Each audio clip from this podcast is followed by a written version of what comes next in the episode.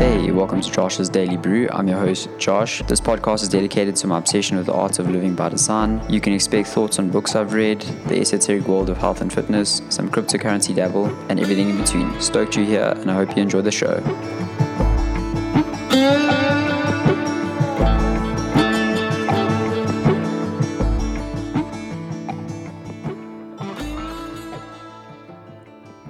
Okay. Welcome to another episode of Josh's Daily Brew. And I've got a beautiful quote here from none other than one of my favorite humans and a virtual mentor of mine, Dr. Gabor Mate. And I love this uh, I love this guy, I love his work. Uh, it's so, so important um, about how he relates to the very essence of his message is that we've all experienced trauma in our lives and it's our job to discover what that trauma is and see it with the eyes of truth so that we can uh, live each moment in the in the present instead of being trapped in the past or the future. And one of the ways to uh, live in the present is to have self-compassion. And self-compassion i think it's up there with the most important decision you will make in your life is to decide to be compassionate with yourself. And I think we are living in a modern society that has uh, taken compassion and uh, almost turned it into margarine. You know, it's this fake, uh, it's this fake substance that's made from vegetable oil, and it's just very, it's very toxic. You know, um, because we've hardened ourselves. We've, we've, we've, we think that the way to enlightenment is through uh, being hard on ourselves and uh, having that very army mentality where uh, we don't talk about things and, and, and I think that's very toxic. So this quote from Dr. Gabor, Dr. Gabor Mate is is so beautiful. Um, I love it. And uh, let me get into it. So being yeah, here's Dr. Gabor in the realm of hungry ghosts, close encounters with addiction. Being cut off from our own natural self compassion is one of the greatest impairments we can suffer. Along with our ability to feel our own pain, go for best hopes for healing, dignity, and love. What seems non adaptive and self harming in the present was, at some point in our lives, an adaptation to help us endure what we then had to go through. If people are addicted to self soothing behaviors, it's only because in their formative years they did not receive the soothing they needed. Such understanding helps delete toxic self judgment on the past and supports responsibility for the now, hence the need for compassionate self inquiry.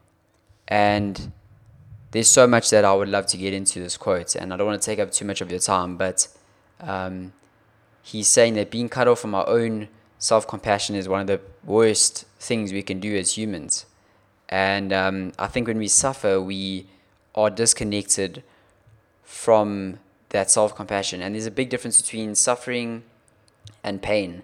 Pain is okay uh, because pain is temporary, but suffering is getting trapped in thinking that that pain is never going to go away. And it will go away in some form or another. Hopefully, it goes away in a less toxic fashion. But he uses words here that are that that speak the language of the millennial. You know, um, the word delete. He says here, such understanding helps delete toxic self judgment on the past. I love that word. Um, that's a word that I want to embed into my heart and my soul because when you delete something, you are making a decision. And when you make a decision, you are moving forward. So sometimes in life, you know, decisions equal destiny, as Tony Robbins would say. But sometimes in life, um, the best thing you can do can do is delete those uh, toxic, um, maladaptive behaviors.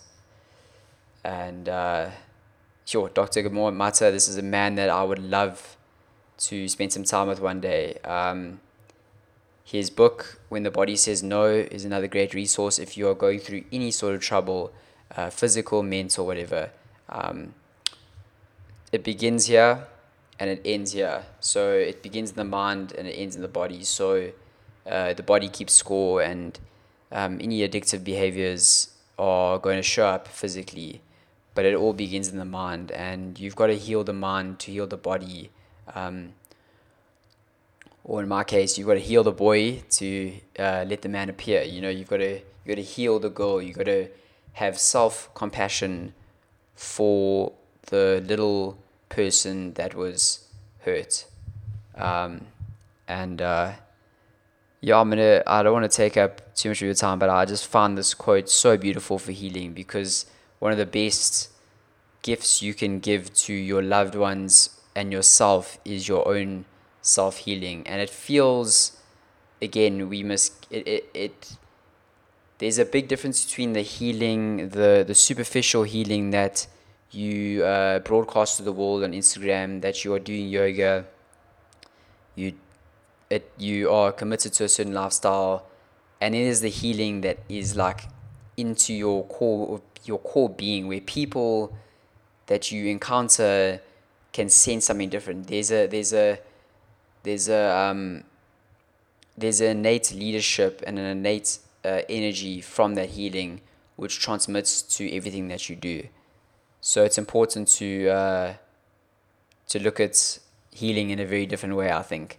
And uh, Dr. Gabor Mate is one of the great communicators of our time. So yeah, I'm gonna leave it there today, and I hope you have uh, a lovely Friday and a lovely day wherever you're on the world. Um, I would love to catch you um, in the next episode. If you did enjoy this, please uh, give me a thumbs up on the podcast. Please subscribe, give a rating. But uh, I'm gonna leave it there and yeah, have a good one. Email me hello at joshneyman.com. Until next time, cheers now. Thanks for listening. If you do have time, please would you go to Apple Podcasts wherever you're listening to this and subscribe. And if you'd like to keep up to date with my latest happenings and things like that, uh, visit my website joshneyman.com and go subscribe to my newsletter which goes out every Sunday. Thank you and I hope you have a lovely day.